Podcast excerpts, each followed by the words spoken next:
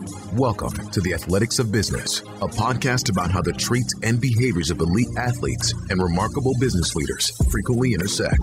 The real stories and hard lessons to help you level up your leadership and performance. Now, your host, Ed Molitor. Welcome back to another episode of the Athletics of Business podcast. I am your host and CEO of the Molitor Group, Ed Molitor.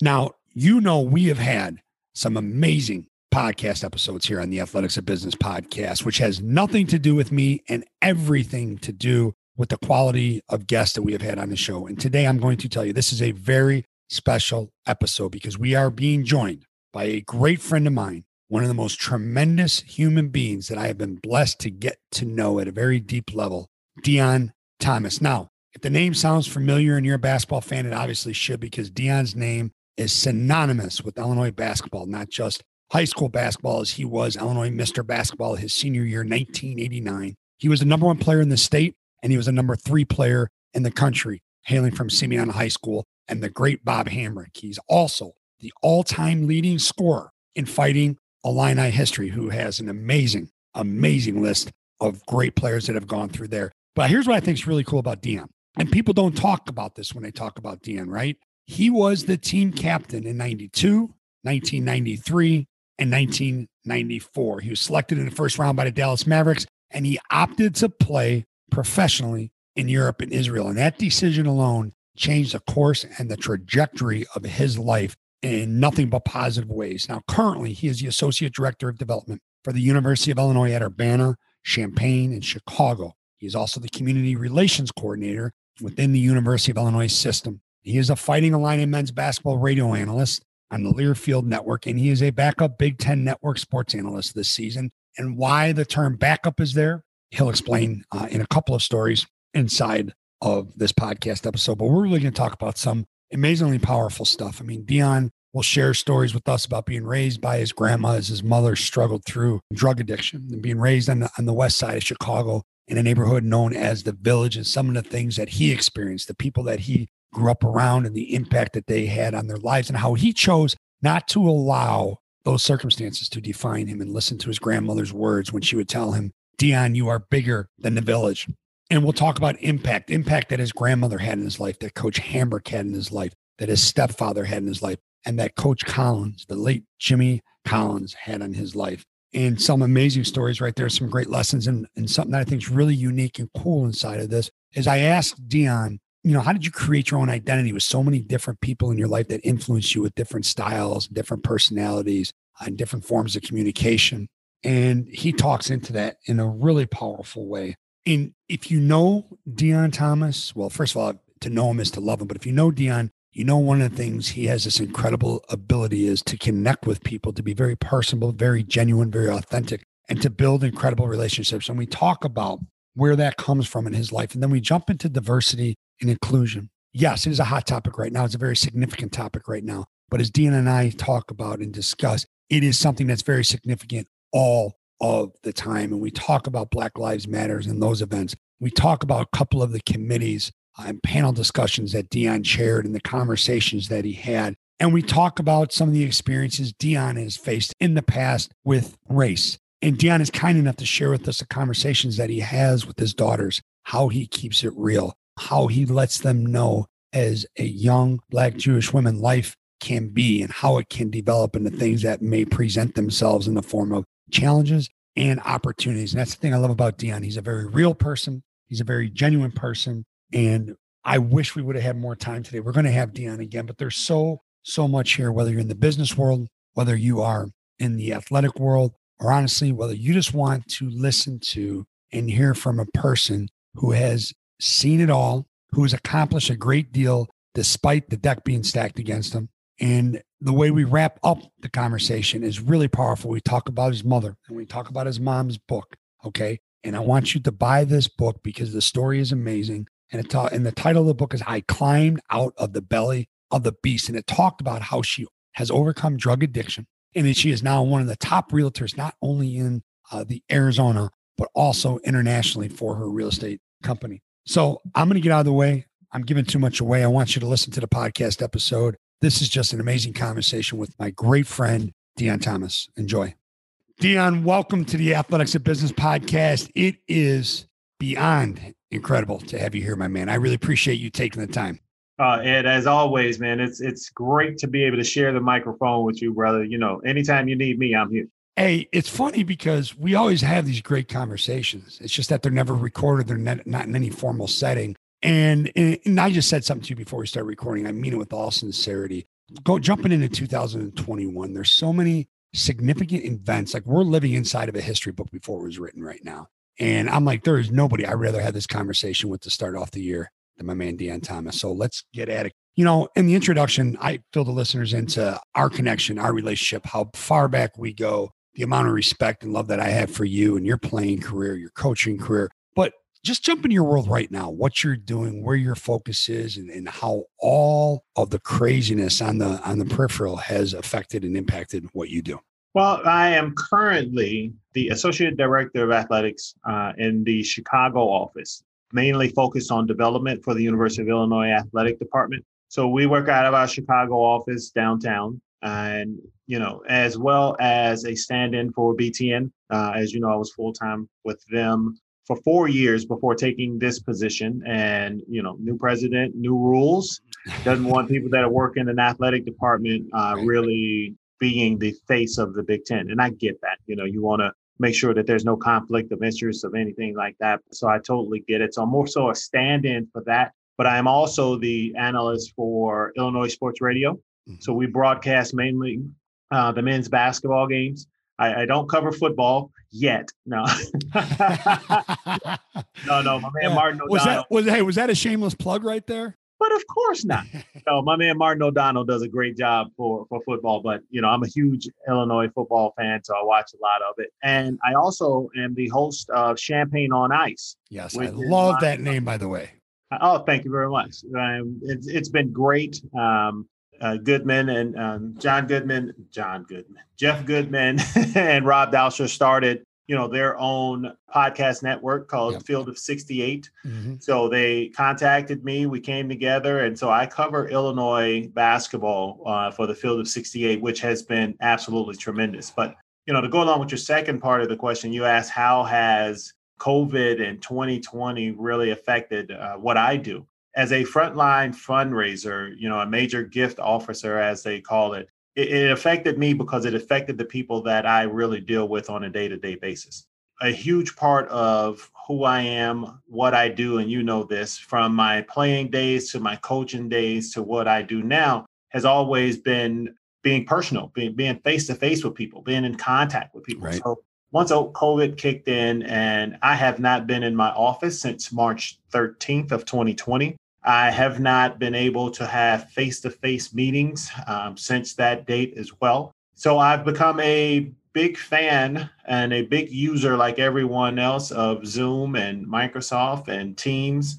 Uh, to be able to have conversations with people, to be able to have conversations with our supporters, to make sure that you know they're doing well because you know yes they could give us money and we can do this and we can do that and they support our athletes but it's really pales in comparison to how they are doing in their individual lives. And that's one of those things that I focus on because it's not just about the checks they write, it's about the relationships that we build. Love that. And that is extremely important to me. And, you know, so this has affected us in a way, but thank God more people than not have been able to if they got some scratch, some bumps and bruises from it, they haven't been that bad. And there's actually been some that have done pretty good. So I'm pleased about that.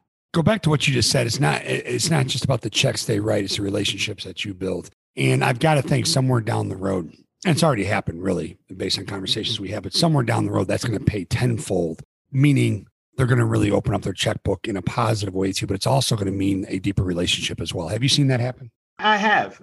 You know, before I took this position a little over a year and a half ago, I, I was always involved in some shape, form, or fashion within the University of Illinois and and if that was building relationships with other alums if that was you know being at the football games and just interacting with uh, people that were there that of course i didn't know and, and meeting people and shaking hands and just being me uh, that has definitely been a benefit in this position um, i've allowed i've had some people come to the table that had never really donated towards athletics. They had given money in other areas at the university, whether it was their college or if they were funding scholarships or various things of that nature, that have made major donations, major mid to high six figure to seven figure donations to the university. And I think a lot of those were based on the relationships that we have that we've built up long before I took this position. So, you know, my mother used to tell me as as a kid growing up, and I didn't learn it back then.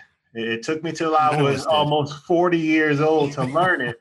But she told us it's not always what you know, it's who you know mm-hmm. and who knows you. And that was her key of telling us how important it is to network and to get to know the people that that we're going to be involved with. So it, it's paid off tremendously for me being able to not just meet people on the surface, but truly get to know people. Well, and here's what's awesome about that comment because people see that you know they think Chicago politics, right? When when they yes. hear it's who you know. That's not it at all. And it's not about the fact you're one of the greatest basketball players in the history of the University of Illinois. It's about the fact that you're one of the greatest human beings in the history. Because, well, it's true. Because I mean, Deon, think about it. They could know you, and you could be a complete dirtbag. They're not. You know, there's not going to be a relationship. I mean, there will. It's not going to be a very solid one. So it's a, it's a credit to you which leads me into how fulfilling, rewarding is it for you to continue after all you did as an athlete for the University of Illinois?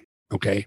Mm-hmm. To go have your professional career, to get into the coaching career, to come back home, so to speak, and still contribute to the growth of the University of Illinois Athletic Department in a completely different way. And to do that by relying on what you are great at, and that's building relationships.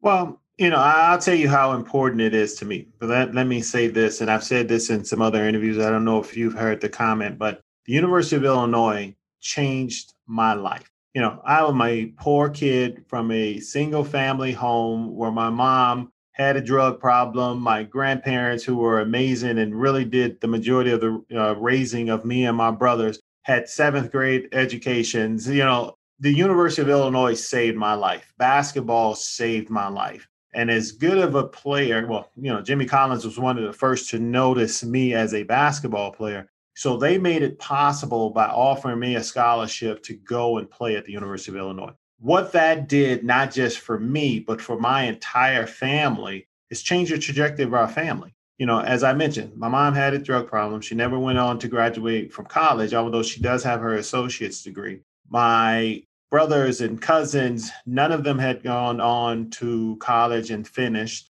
My family was made up of gangbangers, drug dealers, mm-hmm. and hustlers. Mm-hmm. That is what my family was. Mm-hmm. So, me going on and graduating from the University of Illinois had get, allowed me to show my family, my younger cousins and my brother, that there's a different way, that we don't have to be, our family doesn't have to be what it's been in the past you know, being on going overseas and being able to bring them over there so they can experience, you know, things other than where we grew up really made that possible. Now my brother is working on his third degree.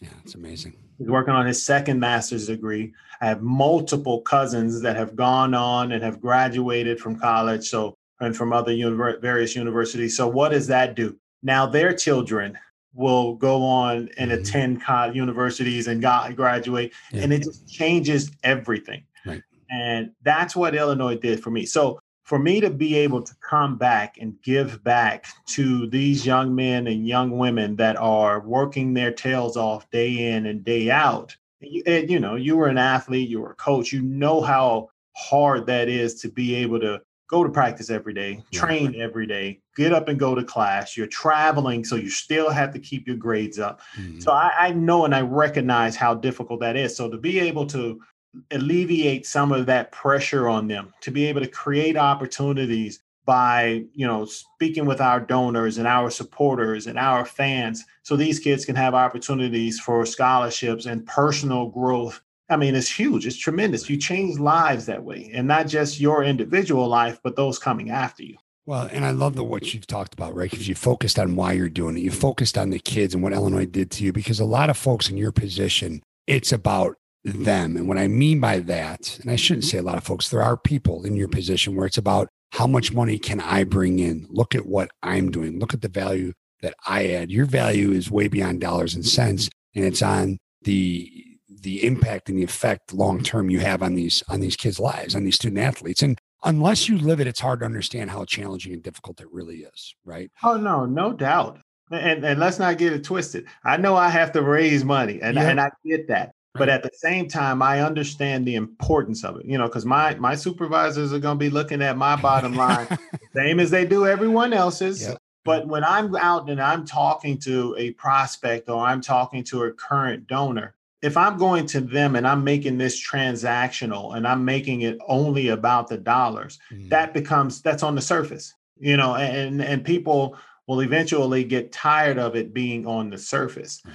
So if i can get them to understand the impact that they're making you know not just on my quota and what i have to do but the impacts that they're making on the lives of these young people at the university of illinois i think that goes a step further. And then to help them meaning the donors reach whatever uh, philanthropic goals that they're trying to meet. So they may not only want to donate to athletics, maybe they want to help out one kid that's on the golf team that can't afford to be at the University of Illinois, but yet they want to donate to animal science or you know the College of Aces or, or the business college.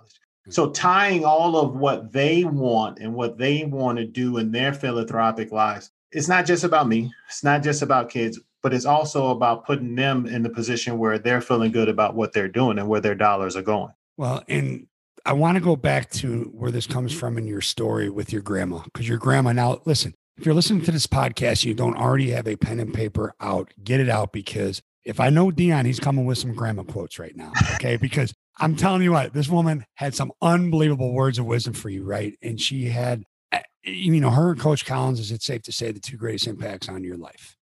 They are two of the Of greatest. The greatest. Yeah, you know, I, it, there is no.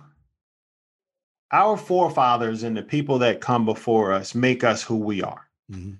When my mother was struggling, and that's it, my mother is one of my best teachers of life, both good and bad. Right. And you know, hopefully we'll get an opportunity to talk about her today because it wasn't all bad. Yep. But when things take place, you know, and, and you've read in the good book, The Sins beget the children, that, you know, the father sins fall on to the kids or whatever the exact, you know, verse and quote is. It's true. My mother had my older brother when she was 15, had me when she was 19, yet she still graduated from college. She still, I mean, from high school. She still held a job that, you know, supported us. But then when things started to fall apart, we had family to fall back on. Mhm. My grandmother was and is to this day still one of, if not the biggest influence on me and on making me who I am today. You talk about her quotes. I live by her quotes. My kids get so tired of hearing, you know, Oh, me yeah. my grandmother on things, and they tell me all the time, they're like, that. everything does not have to be a life lesson. I say, that's where you're wrong because everything is Hey, just tell them, give it, uh, you know, I'm saying this to my eight year old daughter, uh, give it 15 years. All right. Give it 20 years. You'll understand Exactly. everything is a life lesson. Right. And you and that's what I told quoting- her. I was like, you will be quoting grandma before you know it. Right. Exactly. That's what I told her. I was like, you will be passing these quotes on down to your kids, and they will do it to theirs. But she was huge in my life and teaching me how to treat people. You know, I mean, you talking about I'm a great person. A lot of that comes from her Mhm. because where we grew up or where I grew up, it's really easy to be hardened. The street will harden you. And, and she did not allow that to happen to me. And she also didn't allow me to see, you know, the rate where I lived as my only destination in life. I mean, she used to always say, maybe, baby, you're bigger than the village, Mhm. which is where we used to live. It was an area that was called the village over on the Mhm. west side, which was filled with nothing but, you know, as I said before, pimps, hoes, prostitutes, drug dealers, hustlers. Right. That's it. you know, right. to Day like, you're bigger than this. And that's what, that's the walk to school right there. That's who you see. Oh, every day.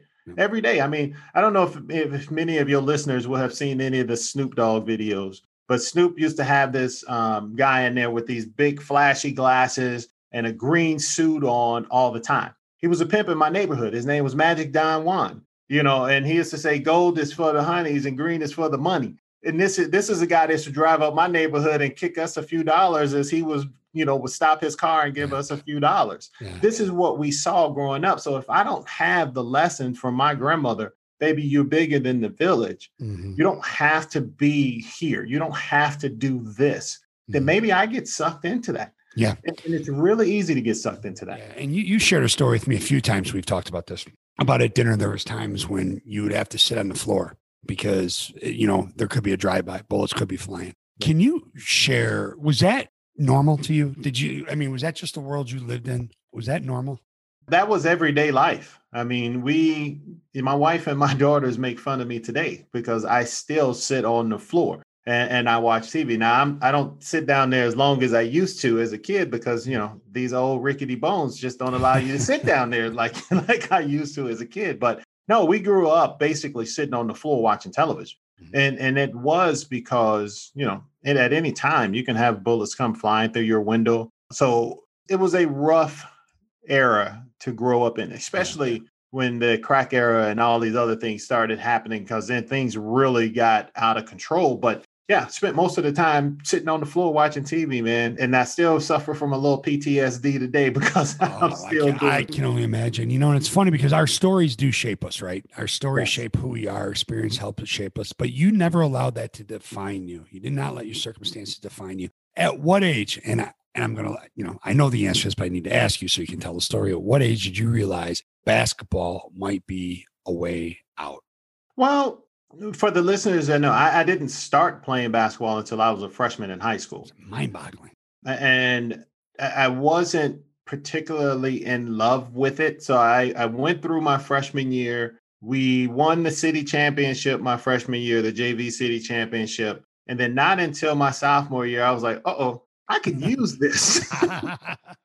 you know, the light came on. So yeah again and you know and i talk to people all the time and they they ask me well you know your love for the game you know i was like man basketball was an ends to a means for me. Mm-hmm. that, and that's what it was. I mean i wasn't one of these guys and that were in that was nba or bust or or i'm like uh no i need to do this so i can afford to get to college so i can change um, the situation that i'm in. And so as time went on that really became my focus. Now of course i did end up enjoying what I'm doing. But I think I enjoyed more so the competition um, and being able to go up against guys and and as you know the life lessons that you take from that. Because you mentioned you know the people that were important to me. There was my grandmother, of course. Then there was my stepfather, who unfortunately just passed away. And then there was Coach. Col- there was Jimmy. Col- I mean, um, Bob Hambrick.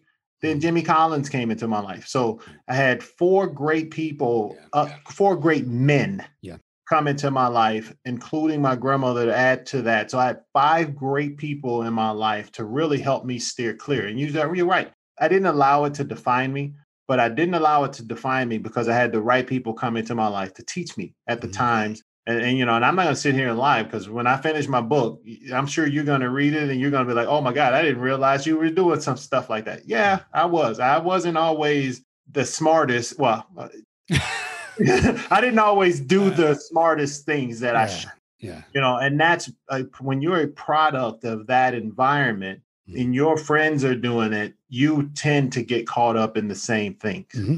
Right. But thank God I didn't continue that stuff. Do you remember the first time you met Jimmy Collins? Tell us a little bit about Jimmy Collins because and, and you know Jimmy Coach Collins just passed recently and he impacted so many lives. You know, and I've been fortunate. You know, obviously competed against him, recruited against him, I only got to know him in the gym, sitting next to him around the sidelines. But the last several years that we've been friends, getting to hear the stories really, it's just enriching the vantage point that I had into the impact he had on all of you. Can you share that with us?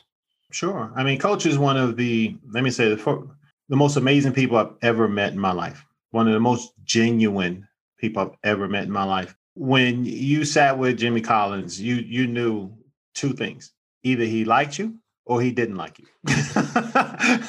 You'd know there was yeah. no faking in him at all. And more times than not, he liked everyone. I mean, he was so open and honest and and did not mind, you know, handing out the life lessons and just, you know, in general information to be able to help people out. But you asked when was the first time I met Coach Collins. Um, actually, my freshman year uh, at Simeon. Uh, he came in to recruit uh, Nick Anderson mm-hmm. and Irvin Small and so after practice, we uh, go to the office to Coach um, Hambrick's office to take the tape off of my ankles uh, from practice. And coaches and Coach C is in there talking to Coach Hambrick. And he was like, Yeah, you know, love seeing Nick this and then, you know, the whole conversation. Then he looks over me and he says, What about Big Slim right there? now, granted, I was this my freshman year. I'm all of about six five, six six, about 160 pounds, 70 Soaking pounds. wet. Soaking wet. you know, it, it had gotten it to the point where I had another teammate uh, on the team, and we were in the running for who they would call Manute. and for, for the listeners, that's Manute Uh, Bol, Bol, yeah. seven foot seven center that was as skinny as any pole that you would see outside. So we were in the running for who was going to be called Manute. But you know, Coach Collins in there, he was like, he asked Coach Hambrick, yeah, what about Big Slim right there? And again, wasn't really fond of basketball my freshman year. Played because my really because my older brother told me I had to play. So Coach Co- Coach um, Hambrick's response was, ah, pardon my French, ah, he ain't gonna be shit. His knees always hurting. He's always complaining about his back. He don't want to come to practice. You know, half the time he's trying to get out of here. And Yeah. Coach Collins looked over at him. He was like, "No, Bob." He's like, "There's something there." Mm. And I will say this: I think Coach Hambrick knew how to push my buttons. Mhm. He knew that I'm the kind of guy. If you say, "Oh no, you can't do that," that I'm going to do everything in my power to prove you wrong. Mhm. So I think he was sprinkling sprinkling a little spice on there. Oh yeah, yeah. Well, he knew he doing, and he did. right? He knew how to tap into it. He knew what made Yes. you go and what made you tick. You know, to pause for a second, like on the podcast, the Athletics of Business, we talk a lot about how that's so critical to do in the business world. But isn't it just the human element of getting to know people? And those were the men that you were surrounded by, you know, surrounded by the guys that knew how to make you. Now, so that's how Coach Hambrick did it. How would Coach C do it, and how would Coach Henson do it? now that's two totally different methods Right? right, there. Yeah. boy. Yeah, you know, Coach Collins is was from Syracuse, New York. Not the good part of Syracuse, New York. He was from the you know from the rough part of Syracuse, New York. So that's normally how you got it. You know, in his smooth, very sophisticated kind of way. But then he'd curse you out. Right. You know, and he would really get on you. And, and again, not belittling you, Mhm. but would really push you because, and he would tell you, because I know you can do this Mhm. you're half and over here and you're cutting corners over here Mhm. when if you did this and this and this you would be in the in the best position that you want to be in so he really gave it to you you know he gave it to you spicy he Mhm. gave it to you direct Mhm. and coach Henson on the other hand never cursed never raised his voice but coach would challenge you from a mental and moral standpoint that you knew he was getting on you, but you wanted to please him so much because, again, just like Coach Collins, Coach Hambrick, you knew they had your best interest at heart. So, uh, so you're like, okay, man, I feel like I'm letting them down, or I'm letting him down by not doing my best. So they both got the same reaction out of you, definitely in different methods. Coach Collins and Coach Hambrick's method were more the same, but again, this is where you grew up. You know, Mhm. Coach Hambrick had a paddle, so can't paddle kids today. No. But uh, Coach Hambrick had a paddle, Right. but he also used his words both lovingly and sternly, as Mhm. Coach Collins did. And Coach Henson would just, like I said, he would come at you from a moral standpoint and from Mm-hmm. a mental standpoint and really challenge who you are and what you're doing from those standpoints. And, Mhm. You know, as he said, you, you got to be mentally tough to come and play for me. You got to have some intestinal fortitude. And I, I love the word intestinal fortitude, right? And and we have other words for intestinal fortitude, but we're going to stick with that right now.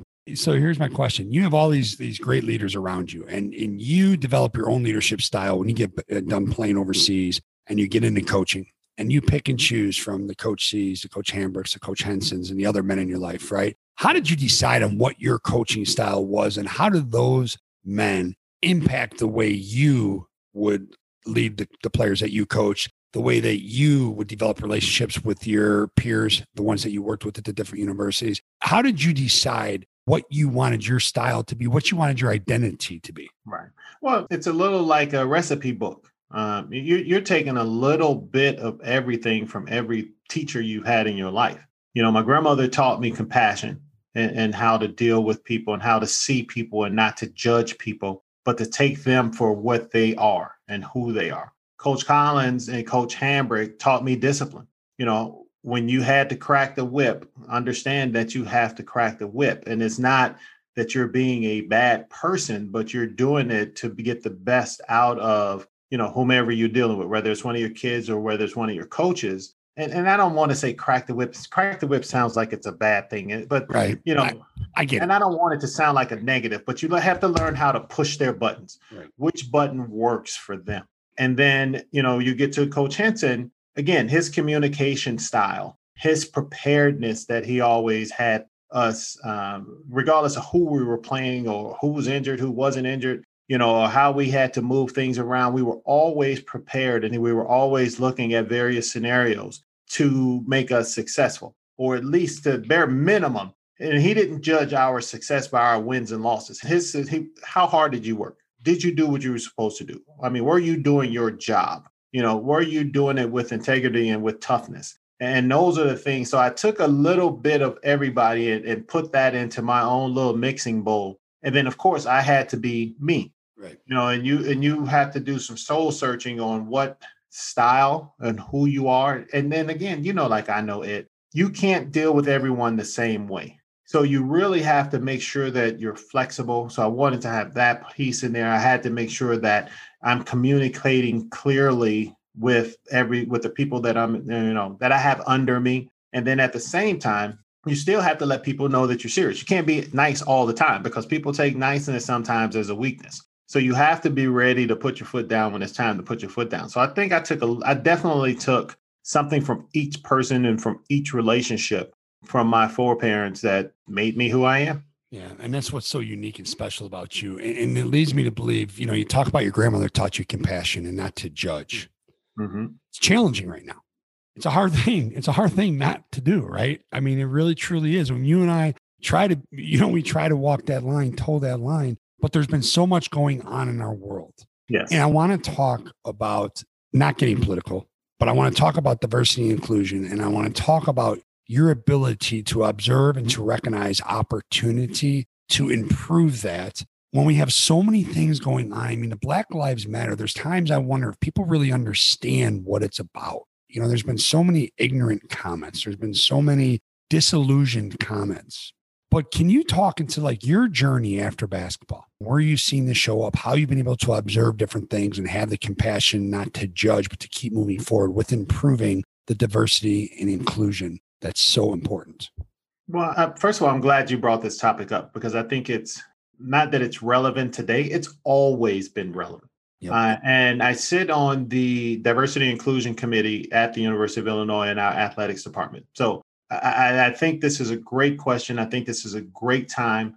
But you know, one of the, I shouldn't say, but the the first thing that people need to understand is we're better when you have multiple voices.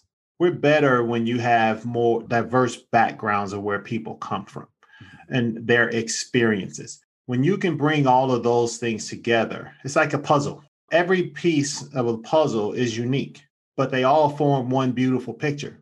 Mm-hmm. And if you don't have the the various pieces, then your puzzle will never your pick your picture or your puzzle will never be complete. So it is a necessity to have diversity if you want to reach the highest levels of your company. Now, of course, that means putting the right people in there right. and not just bringing along anyone. But you brought up back Black Lives Matter. Mm-hmm. That is a statement that should never rattle anyone's cage. And the only reason it rattles people's cages is simply because the message was taken, I believe, out of context. Mm-hmm. Now, if it said Black Lives Matter more than yours, right, or only, yeah, or only, and, right, exactly. Then I could see people getting upset. But, you know, and I held many talks at Illinois after George Floyd passed away. You know, they asked me to chair several of those conversations. How do we get to this point and how do we get out of this point? You you get mm-hmm. to this point because people don't know the reality of the African and African American experience here in the United States. Mm-hmm. They think that, you know, oh well, they were all slaves. Right. And since I didn't I don't own slaves and my family didn't own slaves, then I had nothing to do with that. Right. When that's not true. You know, it may be true that they had nothing to do with it, that their parents never owned slaves, but when you don't discuss the rich history that Africans and African Americans have had in this country and all of the contributions that they've made to make this society great, other than them being a commodity that helped build this country for one, and that helped make it the richest country in the world, mm-hmm. then you're, you're belittling people. You don't talk about the inventions. You don't talk about all of the creations mm-hmm. that came from the African and, Af- and descendants of their uh, of Africans, just their mind and their and the things that they've put together. So that's one way you get into this belittling of who someone is or dehumanizing them in some shape, form, or fashion. And that's not just African Americans. I mean, African Americans, Latinos, Asian Americans, all had huge contributions in our culture, but that does not get taught in schools. Mm-hmm. And if it does, it gets glossed over as if there was only a period. And they don't talk about how it, you know, this whole system was not set up for those people, but yet, you know, in some shape, forms, or fashions, they've still strived within a system that was not where they weren't counted. I mean, shoot, to this day, it's still in the Constitution that we're three fifths of a human being. Mm. I mean, of, of all things that should be changed. Yeah, think about that. think mean, about that. 2021, three fifths of a human being. Exactly, and I mean, and and so when you look at it from that viewpoint, and, and you but you don't put in all of the things that have you know that have happened oh, because of you know the various races, then you have a race that puts themselves or believe that they're above everyone else. And then when you have someone hijack the message, and again, I don't want to make this political, but when you have someone hijack the message and start to demonize other people, mm-hmm. now you have people that are have already been looking down upon people that have not really, since it's not affecting their everyday lives, you don't realize or, or, you don't see what's happening to those people. So when they come out and they say, "Hey, my life matters," Okay, it does, but that's not what we're talking about right now. I mean, it does, but it's it's not the conversation, right? Like your house isn't on fire, somebody else's is, and that's the one we're focused on. Exactly. And you should be willing, first of all, you have to be compassionate and you have to be willing to listen to someone about what's going on in their kitchen. You know, to this day, I, I have a college degree. I, I've played professional basketball for 14 years. My family, thank God, is doing well. I get nervous when the police drive up behind me. Mm-hmm. Not because I'm doing anything wrong, but because I know that thing can go to the left really quickly. Mm-hmm. You know, and I have no issue with law enforcement. My brother was a cop, my dad was a cop. I have several members of my families that are now police officers, and you know, mm-hmm. in Chicago. So I have no issue with cops, but because of the treatment that I went through as a kid, which people are would be are are and were shocked when I told them about some of my run-ins with the police. And I've never broken a law in my life. Mm-hmm.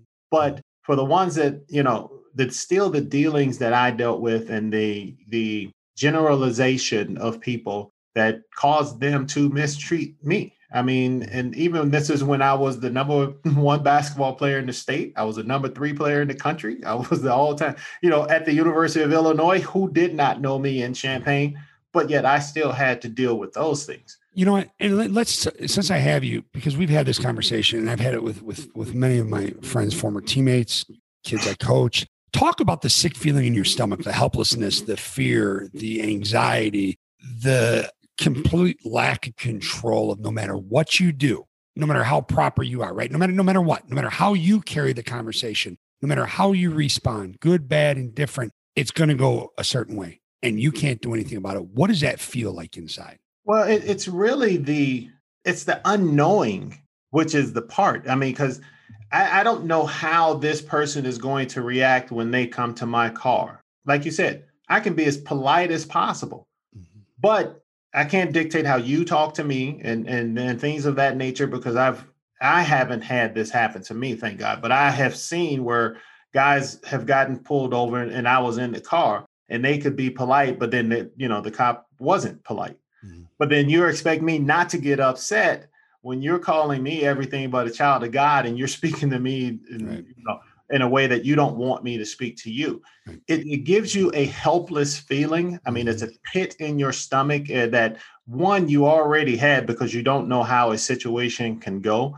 But mm-hmm. then when you're seeing it escalate, the helplessness that you feel, I mean, no one should feel like that. No one should be in that situation. I mean, I don't care what color you are. I mean, no one should feel that way. And you just feel you don't feel like you. You feel you don't feel helpless. As we talk about, you know, you you feel like an animal because you know your your dog bites you, you smack them around. I mean, you know, you shouldn't be doing that to people. You shouldn't be doing it to dogs either. But right. You know. right. Well, you know, I know we have a hard stop here, but we have so much to talk about. We're gonna, Deon, we got to have you back on soon. I mean, real soon, right? Like during basketball season soon, because there's going to be a lot to talk about the Illini. But before we go, I think it's very important. I want to talk about your mother's book and I want to talk about the journey your mom has been on. Okay. And then when we wrap it up, I want you to give a plug for your podcast as well. Okay. But let's talk, let's jump into your mom's journey and her book. And I will have the information for that posted in the show notes. So the listeners can go to the show notes and they can click on that too. And I'll put it in the social media post as well. Sure. Uh, you know, as I mentioned earlier, you know, my mother is the youngest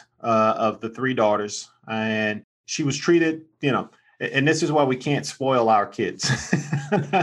she she was treated like a princess, which she will tell you eventually turned into some things that didn't work very well for her. Unfortunately, she was also molested when she was younger and held on to that grief for a long time. And then holding on to that and blaming herself developed a drug problem you know, and a really bad drug problem. I mean, my mother was literally out of my life and my brother's lives for 11 years when she lived on the street. So from the time I got to high school, my mother never saw me play it until I was a pro and I brought her to Spain. It's heartbreaking. I mean, it's awesome. That part of the story is awesome, but heartbreaking. Yeah. And I can only imagine how many times you look for her or how many times you thought about her. oh, I, I look for her a lot. I mean, every time I would come home from overseas, I would go try to find her. When I would come home up uh, to Chicago from uh, Champaign, I would try to find her. And, you know, and it was just, you know, it was really difficult. But once, and, and thank God, God put me in a position where I was able to help her. So I was financially secure enough to be able to put her through uh, rehab, to be able to help her get onto her feet. And when we talk about somebody that has taken off and soared, mm-hmm. I am so proud of her. So, so proud of her. And I would push her to write her book. I mean, I, I don't know how many times we talked about it. And so then she decided to do it and, and she did it. It's, it's the title is I Climbed Out of the Belly of the Beast. Love it.